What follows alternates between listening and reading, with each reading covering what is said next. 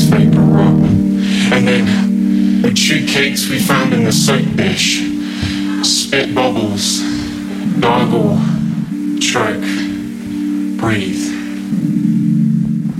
Steve assured me that I could be invisible, preserved from school permanently.